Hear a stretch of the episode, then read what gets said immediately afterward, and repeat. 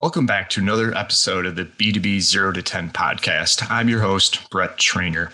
Today, I'm excited to welcome back D N X Ventures, Eva Nahari, back to the program. And you might be thinking to yourself, if we're focusing on bootstrapping and business owners, then why am I bringing a venture capitalist back to the program? Well, I'll tell you a couple reasons. One, Eva is on the front lines and the cutting edge of, of new technologies and companies within the B two B space. And I think there's a couple of interesting points there. One is potential business ideas, right, or areas you can move your business into. And secondarily, you know, what technologies are out there that allow you to help improve your business today, either through efficiency or through growth or a combination of the two. And then the second conversation we have is all around bootstrapping versus raising. And obviously, she's going to have a perspective coming from the venture capital side.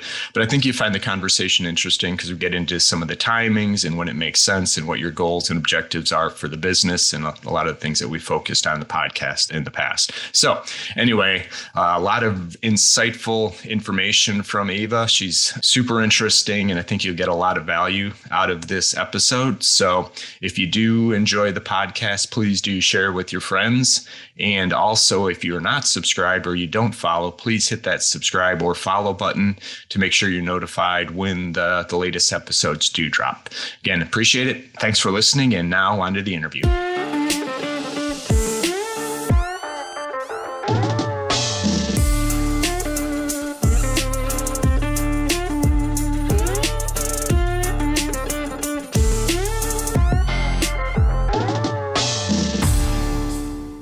Hey, Eva, welcome back to the podcast. Hi, Brett. I'm happy to be here. That's great. I think I do, had to go back and look. It was a little longer than I thought. It was back on episode ninety-five. You joined us for the first time, and that was not too long after you had joined D N X, right? You're still kind of getting your feet wet at, at that point, and now you're seasoned pro. So we thought we'd have you back on to talk all things B two B and, you know, what, what's the future look like. But before we get there, Uh, for the folks who didn't catch the, the first interview, why don't you just give a little bit about your background and, and what you're working on today? Well, I come from uh, almost twenty years operational background. So I've been an engineer and engineering leader and other things. But most of my career before uh, V C was in product and go-to-market roles. And uh, the last nine years was with the, I would call it unicorn journey with Cloudera, where we built the big data industry in one form or another across the world with the Fortune five hundred companies. So it was a pretty amazing journey, both ups and downs, of course, as it is. Yeah. But with that, I felt like I've experienced everything a product person can ever experience. So I looked for something new, how to give back from all that experience. And I crossed paths with Q Motivala at D N X Ventures and decided that this was my next chapter. So now I'm here. That's awesome. Yeah. And because every place you've gone has been a unicorn. So it makes sense. It's that easy to, to grow a business, right, that quickly. So no, and I know the last time we talked about that journey, it was super cool. And I'd encourage people to go back and listen to it because it really was a, an interesting journey is the best way to describe it. So now you've moved into the world of, of B two B investing and, and mentoring. So You know, I, I don't know if you've had any deals closed that you can talk about, but just curious, you know, what, what are you focused on? You know, what have you been making your investments in? Yeah, I'll talk about the ones that have followed my thesis going into D N X. So D N X focuses on B two B SaaS, first of all. And I come in with the cloud and enterprise, a little bit of M L angle, while the rest of the team can handle the retail and fintech and cybersecurity and deep tech that we also do. But I'm the cloud and enterprise SaaS kind of back-end side of things. And what I saw coming in was more of a, I would say, an after effect of digitalization, which has been going on for quite some time, but fueled by the pandemic. No so way. It's not just me saying, but the pandemic got accelerated. Uh, you know, it, it accelerated the digitalization by years. And in that, organizations have experienced challenges like, how do you meet your customer in a digital experience? How do you engage your customer? You know, If everything is in a digital room, how do you compete? It's much easier to switch from one vendor to another. How do you support a customer now that everything is digital and everything is SaaS? Every time spent away from using your product, meaning going open tickets or whatever, spending time on long, tedious support calls, is revenue lost. So how do you build in support into the experience? And companies are competing on customer experience to a much larger extent now in the same leveled playfield of digital world. So uh, how do you how do you cut through the noise? How do you reach the customers? How do you market yourself? And how do you understand the customer's intent and decision process? All that has come as a big Christmas stack on my desk to dig into. And I have made a few investments in that space. So the first one was uh, squadcast dot com, which basically democratizes site reliability engineering. And here's the here's the point, right? As you compete in a digital space on customer experience, when things are not working, you lose business.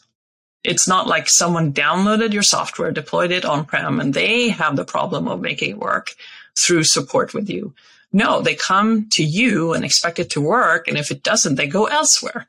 So S R E has come to a core K P I high up in organizations to a whole different level than before. And that's why S R E, already stressed and underinvested teams usually, needs help. They need help to get the visibility they deserve, uh, to get investments. They need help from engineering to up their reliability awareness and culture. And you do that by democratize the process. And squadcast dot com has a fantastic workflow-based U I-guided tool, SaaS tool for this. Uh, that's so that awesome. Was my and, first just, investment. And you said S R E. Maybe I should know what that acronym stands Side for. Site Reliability Engineering. It's the okay. guys and gals who keep things working. In a digital world, it's absolutely critical, right? There is yes. no ninety-nine point two percent. It's got to be close to one hundred percent. Right. And there are some uh, older systems in this, like incident management systems, but they are designed for I T.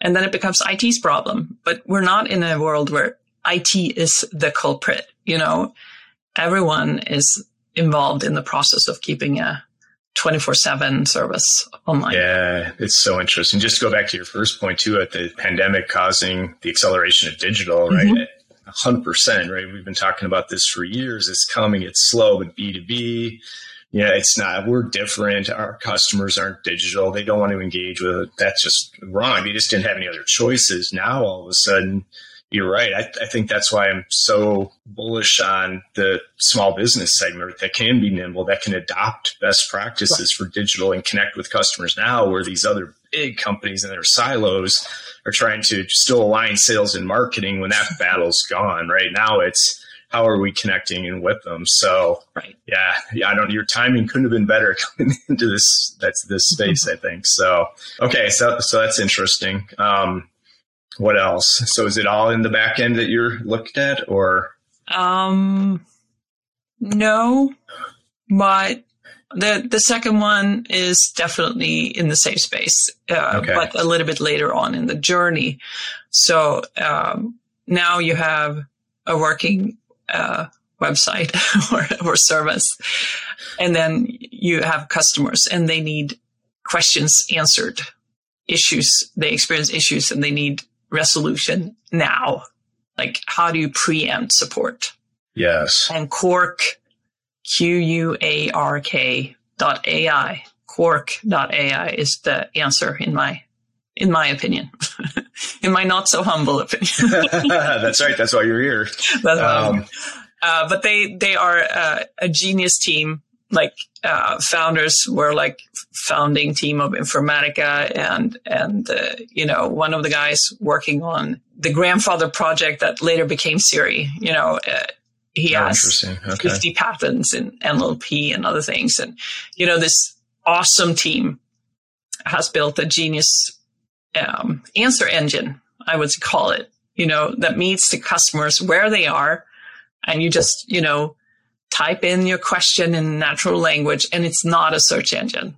I'll okay. make that very clear. It's matching it. First, it dissects your question into what you're actually asking. So it's like cognitive N L P, if you will. And then uh, it matches at against any previous answer in your organization, wherever it may be. So pulling it from databases or data sources, or anywhere, it doesn't matter. Anywhere really. You have repositories, and the data could be P D Fs or Excel sheets or diagrams. They do computer vision too, and tables. I mean, it doesn't matter what it is. If it provided an answer in the past, it will pop up based on Good. How well it matches, right? Even if your answer was bad, it's going to pop up. No, so. no, there's a there's a resolution awareness okay. as well. So it has yeah, to have helped in the past, you know. That's good. Yeah, it makes sense. Just thinking back to some of the data challenges of companies and the, the ability. So this is kind of the next version of the chatbots, the smarter version of you can you chat. can you can put it as a smart brain behind a chatbot. Yeah, okay. they also they just added a chatbot interface, but it's not like you have to set up the answers or you have to label your content, which takes like months, yes. right? And then it gets stale. No, you don't have to do any of that overhead. It is a true deep learning model that you don't have to train yourself. So months and months of training or preparing data or, you know, just labeling is not necessary with this solution. So that's wow. the appealing part, right? It just works. Which- Now it makes sense, right? Because you talk about having the data where you don't have to, you still have to clean it, but you don't, it can go pull it from wherever it is and it's going to access it. So you don't have to consolidate, right? Is, or is it still a better strategy at some point to consolidate, or you just no need to do that anymore? No need.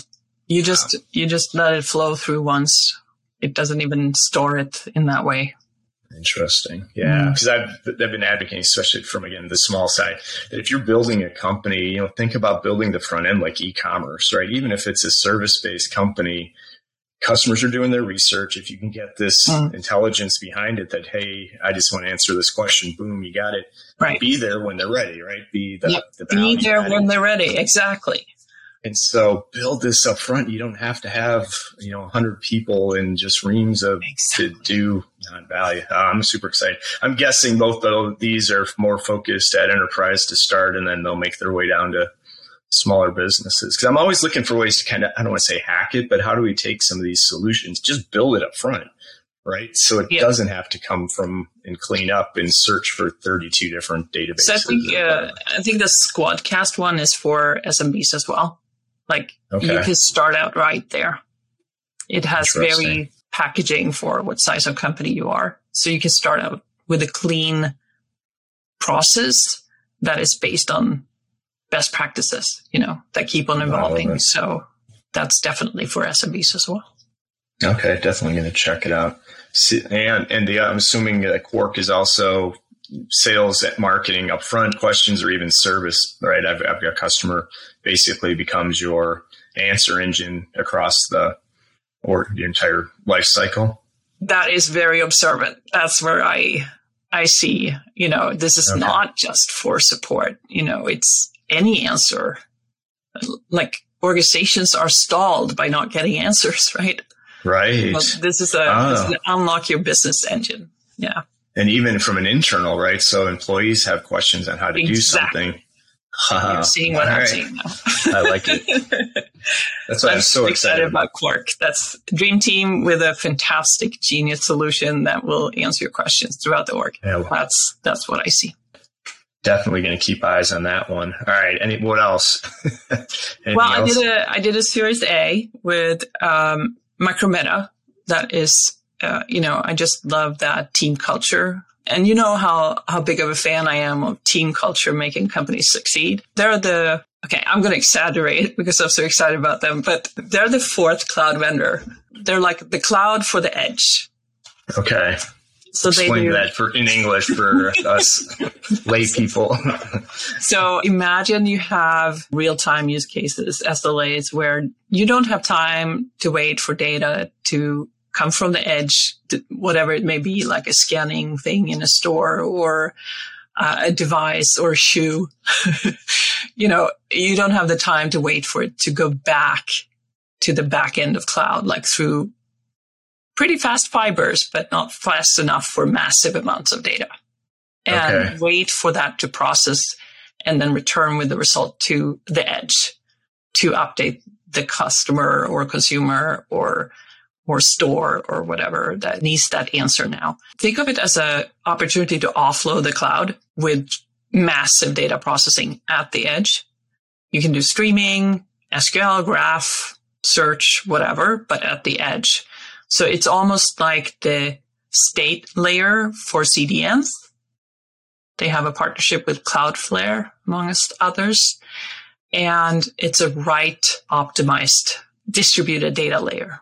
So it's who's, really, who's really going to be the big benef- beneficiary yeah. for this? Who's the who's the best use cases for, or who would be using this? Retailers that need real-time information at the customer level, or yeah, along those lines. Like there's a lot of retail use cases. There's gaming use cases. There is, uh, you know, restaurants. If they those scanners where you scan your card, and if, if the network doesn't work towards the back-end cloud solution, they can't charge. They can't charge their customers anymore. So they need somewhere to have like a an immediate business enabling layer. Okay. So that you don't have to wait for cloud to work. Interesting. But there's a ton of use cases in this space. There's also the other one, which is, you know, if you bring all your data to cloud and process it there, um, Your, depending on your use case, your your costs may just skyrocket, right? So it's a way to offload the pre-processing of massive IoT data coming in. So you only send the necessary parts uh, to cloud to keep your cl- uh, cloud costs down. So there's many use cases for this platform. Uh, so it's, it's just really getting smarter and smarter with data and less effort mm-hmm. to, to access it and only get what you need. Uh, that's exactly. Interesting. Huh, okay. And I, I know I've also seen you quite a bit in the customer service space. Is that also an area of focus? Or maybe that's a good transition to what, you know, what are you looking for at the early part of next year? What's, what's kind of next on the horizon, do you think? Yeah. So I've been out there talking about, you know, helping customers We're helping helping organizations help their customers uh, in this new world where support, customer success, product all blurs to one team that will serve a customer journey through an online competitive experience. It's all about the customer journey. Yes. And these siloed organizations can't really have their own solutions anymore. It has to either be integratable into the product experience or be able to capture these intent triggers along the way and then serve this data or these insights across all the stakeholders. Like customer success is the new revenue center. And I, I see this over and over again, how now customer success has a quota and it rolls into other sale under the sales organization. But the tools for, you know, leads in marketing and then go to sales and then goes to support, you know, that journey has shifted, but the tools for serving that has not. So I'm more evangelizing that even, you know, the marketing to sales have shifted to just revenue operations. It's automation, it's digital, and then you have these engagement tools, and then it should pretty much be automated what you do with those insights from engagement, right? So organizations are shifting very rapidly, but traditional sales and marketing and support tools are not blurring the way that the organization need to to compete in this new new era. Yeah. Yeah, I one hundred percent agree. Since, you know, I spanned those different roles for years. And so, yeah, it just, I mean, I got it when you, the tech, the MarTech stack, right? And then the sales tech and customer education tech and everything. And at some point, you just can't have one hundred siloed technologies. And yeah, even along the, the databases, I'm still trying to have somebody tell me why you need more than one database, right? Uh-huh. There's a world of customers that can buy from you. So call them prospects. And then there's customers and then former customers.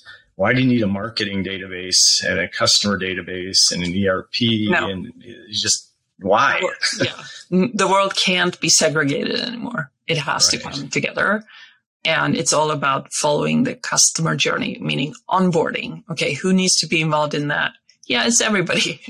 You know, you need to on, have product, engineering, you know, customer success, which is now revenue and growth. And then you just have different stages of the customer, and you need a tool that supports that growth journey to yeah, all no. the stakeholders who are involved in every step of the way. Yeah, and I love the way you framed it. It is around the customer's journey. I mean, the really good companies have been out in front of this for a while, understanding that. But but even look at, right, customer success probably shouldn't be in sales. And maybe someday we'll get away from calling different people sales and success. And again, we use the e-commerce, right? Do e-commerce companies have salespeople? I don't think so. Maybe they've got specialists that can help you get through the process, or concierge that, that can answer questions. And same thing with success. I don't know if I like the quota. I get it, right? But if you're helping that customer unlock the value of your product, they're going to buy more. And are you working or educating the customer on what else that they could have? Right? Because I still, and even small and large companies, they're still very, you know, siloed, but regimented about this is how we do an upsell. This is how we do cross sell. This is how we do retention. Yeah, and exactly. It just seems a better, there's a better way coming. Is, is what you're... I'm going to go on a guessing path here. And like, I think organizations should organize themselves based on customer journey. So like the onboarding organization, or the early adoption organization, or the growth organization, or, you know, maintenance, whatever. Yeah. No, not maintenance, just growth. I only want growth. Yeah, one hundred percent. But there's somebody who can take care of the maintenance. No, I'm with you. Because even when I talk to a lot of these smaller business, either owners, founders, and when they start thinking about, well, I'm expanding, do I need to get salespeople? I'm like, well, take a step back and look at that, that journey, right? Where is the customer? When do they need stuff? Figure out what those tasks and activities are. Hopefully you can automate them, right, and provide mm-hmm. a better experience. But if not, don't worry about what you call them or what they do. Just figure out these tasks need to get done. Then you can organize the way it, it makes sense. And, right. and I'm, I'm drawing a blank now. And I, it was an Irish uh, founder, but this is like his third. He scaled a software company. Now he's in climate control, or a climate preservation, or, you know, fighting climate change. And he had talked about his journey. His first organization was just really heavy with, with salespeople, right? He needed salespeople to get the message out, convert, sell. He said he uses now, he's got three thirty X content people, right, to tell the story. But what he's, long-winded answer to get to my point is, you know, he, he basically created microprocesses across the customer journey yes. to make sure that they had the right specialist in each of those areas to help the customer. I'm like, genius, right? I mean, yeah. it seems so obvious, but we're, we're so force-fed the conventional, right, processes and tasks and teams and everything. So yeah, I'm super excited about what you're seeing out there. So I'm, I'm with you. I think it, the more we get to what the customer wants, right? They don't want to talk to us unless you're going to add some value to that, you know, in that, in that process. So yeah, interesting. All right. Well, I can talk about this topic all day, but I did want to get the other topic with you that we kind of went a little back and forth, and I'm not sure where you stand. V C, I'm assuming you're all for raising funds, but uh, I was just curious, your take, bootstrap or, or raise. And you kind of said it depends, or I, I don't want to put words in your mouth. What's your thoughts? So to buy myself some time on answering that question, I'm going to add one more thing on what I'm looking for next year. I'm going to okay, put on thanks. my, I'm going to put on my E S G goggles. So I'm, I'm still going to do the same areas. D N X is going to do our same domain expertise areas, but we're going to try to take our responsibility and do it more with the E S G lens. E S G is? Uh, environment, social impacts, or social and governance. So okay. has this product been produced in a responsible way? Um, you know, are the teams inclusive and diverse? I'm still working out that thesis. So I would love to come back and talk about that next year yes. when I have our goals more set up. But I do want to plant a seed that, you know, D N X should be associated with, we take our responsibility to the future. That's awesome. Yeah. And I think, again, we've, I don't know if you and I have had the conversation, but that's where it's going. Companies and people are going to buy from companies that are exactly. socially responsible. And it's just not the brand anymore. It's the people behind the brand. And right. Interesting. Oh, I think that's fantastic. Yeah. We'll definitely have to have you come back once you get that crystallized a little bit and formalized. Awesome. So I look forward to um, it already. So Bootstrap. Now I bought myself some time. So here's, um, here is what I think. So there are two kinds of entrepreneurs. The first timers and the ones who've done it before. And the first timers is what I'm going to talk about be- before I give you an answer. So first time entrepreneurs who bootstrap and succeed are very few, because you need perspective. You need help with things you haven't experienced before. I, I say this perhaps in a, like, you have to do this, but it's with kindness and with care. Like, there's so many mistakes you can do, and you need a sounding board. And yes, you can surround yourself with advisors, but if, if someone has a stake in the game, they care on a whole different level. And being a C E O is a very lonely job. You may have co-founders that you love and are your friends. You may have C T Os and C P Os and whatever, but sometimes you have to make really, really tough choices. You know, I had one portfolio where the one of the co-founders passed away. You know, what do you do? I had another one where the visions didn't align after two years. What do you do? Um, and it got hostile, you know, or you get an acquisition offer. Of course, it's your decision, but you might want to discuss that with someone, but it's confidential. So who can you discuss with? You know, you, you, you can't just spill the beans to anyone. You may have a hard time finding a hire. Like, how do I hire my first sales leadership? You may not have the access to all the customers that you want to go after. There's a lot of value in a V C partnership for a first-time entrepreneur, because they've been around the block. They have a stake in your success. They want you to be successful, uh, or they should, you know, pick your V C right. But they can open doors both to hiring the right people that complements you or that's done it before and can help you. They can open doors to customers, or if you suddenly want to do P L G, you know, and you've done enterprise, like, how do you shift? Who's done this before? Maybe your network is in enterprise, not P L G. Like, where do you, how do you even make an offer letter to a C M O, right? Like, all these things, you may find good resources online, but there's nothing like the personal support that you can call twenty-four seven. It's like your personal support line and coach through this. If, think, if you pick the right partner. If you pick the right partner, and that's, that's, we can talk about V C dating, right? Uh, how you select your V C. But I think it's very hard to succeed on your own without doors opening for you before you run out of runway. Yeah. So maybe a better question for you, because again, it's hard for me to argue with anything you just said there, but I think at, at the right time, right? The more revenue you have, the bigger you get the company bootstrapped, the more leverage and valuation you're going to get from that partnership. Mm. So maybe a better question is, and I know there's seed investors and you may not have money and you have to build a, some of these technology products, they're going to take money. You can't probably can't bootstrap mm. that, but just in general, you know, when is, you know, I'm a, I always argue like the five, ten million, at the ten million, you get to ten million, you've optimized everybody's interest in you at this point, assuming it's a big enough market and it's a newer technology. So maybe even five from a V C standpoint.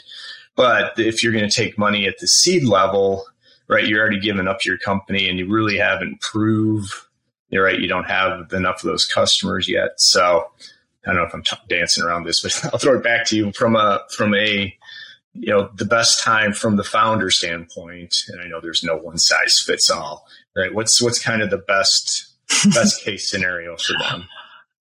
There's like uh, founders with an idea who sit on their previous job still. They haven't jumped ship yet.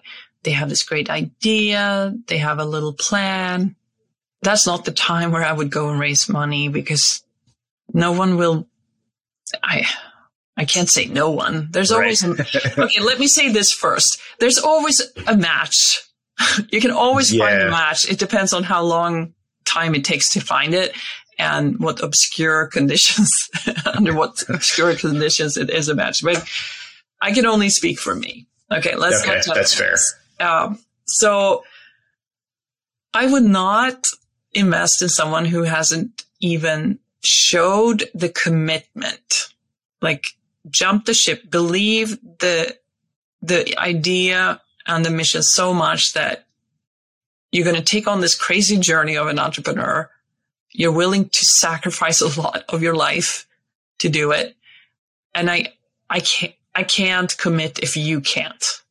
Right. So that's yeah. the first criteria. It's like, you have to do this full time. It can't be a side gig. I don't believe in that. And not even, it sounds like not even just a, even a full-time commitment, but somebody that's fully invested and believes that this, if you're not, you think, yeah, this is probably going to work. You want somebody that's like, I'm convinced, I think, well, at least we're going to solve this problem. It may pivot a little bit along the way, but somebody that's committed more than just a job, right? Yeah. I want okay. someone... Like, I love this answer when I ask, like, why are you doing this to yourself? It's one of my first questions in any intro with an entrepreneur. I'm like, why do, why are you doing this to yourself? Because I know what it takes. I live with an entrepreneur twenty-four seven. So I know every part of it. And the answer is I, I can't see myself do anything else. I have to do this. That's the best answer I got in. Then I know, like, they have to see this through. That's what I want. That's commitment. That's like, no matter if you, Mister or Miss or, you know, them, uh, V C, no matter if you're on board, then I'm going to do this anyway. That's what I want to feel. So unless you feel that, I, I'm not going to invest in you. And then it would be great if there are some design partners signed up. You don't have to have paying customers, but you have to have. And it can't be your like mom and pop shop. Like my right. uncle's shop signed up for this. It it has to be something real, that an organization who has priorities and goals are actually spending the time with you because they need this so much. There needs to be design partnerships, call it beta or alpha or whatever, but uh, there needs to be something collaborative with recognized organizations that are willing to spend time with you just figuring this out. That, that is appealing. So bootstrapping through those phases is probably required. But I thought you came at me with the question of like, should I bootstrap all the way to my first million? And then it becomes more complex, because can you move fast enough with your resources to avoid that someone else comes and beats you to it? Right. Often these bootstraps entrepreneurs take twice, I, I'm doing this now, twice as much time to get somewhere versus the ones who get funding early. And it's just like, yeah, you can bootstrap and run yourself, but will you win then? Or will yeah, I guess you get so that- there too late? Yeah, no, it's it's it's a good point, especially in, in new and emerging markets, right? I guess there's other business people that just start, they're going to go take a piece of the pie. Mm. And maybe that's less. And I guess maybe this even goes back to the, the fun first of the, uh, of the founders. What do they want?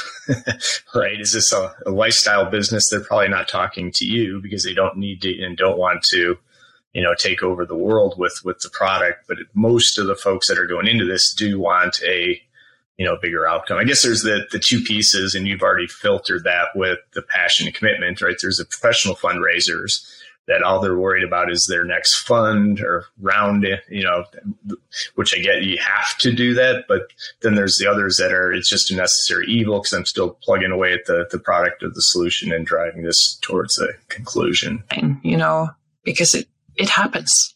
It will yeah. happen, especially if you're, uh, you know, early stage like we focus on. True, true. My last question for you, and I know we're running out of time, and I do appreciate you taking this much time, is once you make that investment in these entrepreneurs, what are some of the biggest gaps you see? And maybe it's not one size fits all, but is there a couple, two or three things that you know you need to help them to transition that journey, right? That that's what you're there for. You're help their support. So what are some of the biggest challenges that your your founders are facing when they come on board? Is it too general? Well, I only have one year experience in oh, true. in seeing that. Um, I have been in a startup or two or three myself, and I'm looking at my husband's startup too. Like I have some data points, but I, I would keep it as a limited insight, not to Fair enough. exaggerate. But I think one thing that I hear across the board is hiring, like getting people to to join your mission. You may believe in it, but it's not only about your journey. It's about finding people at the right time who want to take that risk in their point in time. They may have a perfect resume, but they may not want to do the same thing again, right? They, right. they have moved on to something, or there may be uh, like, it's been really hard hiring here in the U S. So now they have to go and, and hire somewhere else. How do you do that? How do you, do you, Do you set up an office? Do you have remote consultants? What what do you do? So hiring and finding the right people, and even like, you can't just say like, oh, we're doing this and you should be interested in us, right? It, it's this other kind of selling that needs to happen. It's like, you have to get to know this person and their motivation, and hiring and recruiting. If you're a founder, you might not have done recruiting before. You might have done interviews, but you haven't really recruited, which is like, how do you sell your company and you and the team to people to follow you, want to join you? It's not about like, oh, you should see the obvious that I see and join me. It's it's about understanding people and their careers and motivations. And, you know, it's just a whole lesson learned in that space that I've seen, plus finding the right candidates. You have uh, your network, but then you when you emptied your network, what do you do? Right? So that's where no, the V C right. comes in and helps a lot. Um, there is the other side of it is customer development, which is why we focused on, you know, a lot of corporate networks. And I even brought the Cloudera Executive Advisory Board over to D N X. Like I brought my network, and we now have an Executive Advisory Board for all our portfolio companies. So that's pretty cool. It's working out great. So customer development is really hard for startups once you've emptied your own network. What do you do? Yep. You need other networks. Your LinkedIn profile is only subscribed by so many, right? Right. So we, those are the two we focus on because we know that's hard in early stages. So customer development, helping with recruiting, opening up our networks, uh, and of course that first important part of entrepreneur growth. Yeah, no, it's such a good point. Hiring, not even just finding the right person, but you're hiring for the right position, yeah. right? And you know, what are you prioritizing? Your every business be a little bit different, and maybe you don't need the salesperson. Maybe you need that marketing person that's going to do the, the content. I don't know. Yeah, but yeah, no, I I think that is a really overlooked aspect of this, especially in the job market we're in now, right? Yeah. We'll have choices and. More and it's and more people easy to switch jobs because you don't change your commute and everybody can work from home. You know, I, I think what I said, like writing that offer letter to a C M O, it's, it's no kidding. Like if you have a technical background, if you've never started a startup before, do you know how to interview for a C M O? Like what, what it takes? Probably do you not. know how to attract a fantastic one? Do you, do you even know what, what's the salaries? No, I'm kidding. But offer letter yeah, no, is, right. entails that whole, you know, recruiting process of the right candidate for setting you up for a great Series A. Like you, you can't just hire anybody. You need someone who will complement the team with a background and door opening potential that is really, really appealing. That's what you need to think about. And I think there's more to this recruiting process than just recruiting the way you have experienced in your, in your yeah. past. It's, it's like you need to build a company. How do you do that?